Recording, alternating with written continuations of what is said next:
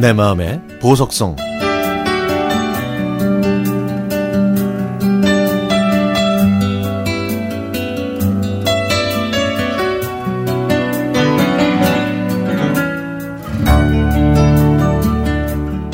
저는 8월이면 교직 생활을 마치고 정년 퇴임을 합니다. 초등학교 6년, 중고등학교 6년, 대학 4년을 다녔고 교사가 됐으니까 상 39년 동안 학교와 인연을 이어오고 있네요. 그래서 올해 3월은 평소와는 기분이 많이 달랐습니다. 저는 아름다운 마무리를 위해 학교 곳곳에 의미를 부여하고 가슴에 꾹꾹 눌러 담고 싶었죠. 그러나 코로나19 바이러스로 개학이 연기되고 학생들의 설렘과 푸릇함으로 가득 차야 할 운동장이 텅 비어 있는 채 외롭게 봄 햇살만 안고 있네요.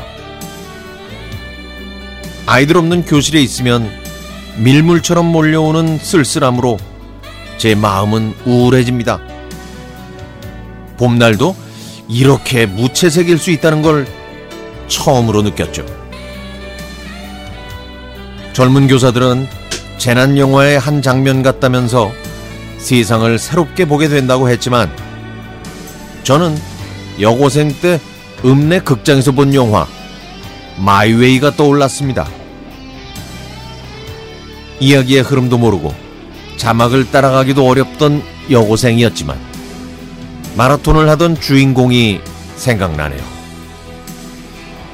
영화에서 아버지는 열심히 노력해서 성공했고 소신껏 살아가려고 했지만 자식과 아내에게 소외당했는데 저는 그 아버지가 참으로 안쓰러웠죠. 영화에서 주인공 아버지는 맨 마지막으로 결승전을 들어왔지만 가족들의 응원을 듬뿍 받는 장면에서 흐르던 노래 마이웨이는 당시 여고생이었던 제 마음을 뜨겁게 했습니다. 아마 그때부터 저에게 꼰대 기질이 생겼나 봅니다. 요즘 유행하는 말 중에 라떼 is a horse.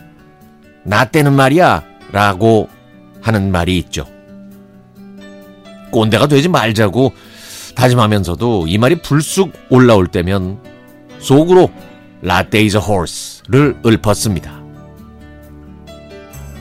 그렇게 노력한 덕분에 젊은 사람들과 소통할 수 있었고 영화의 마지막 장면처럼 해피엔드로 학교를 떠날 수 있을 것 같아요.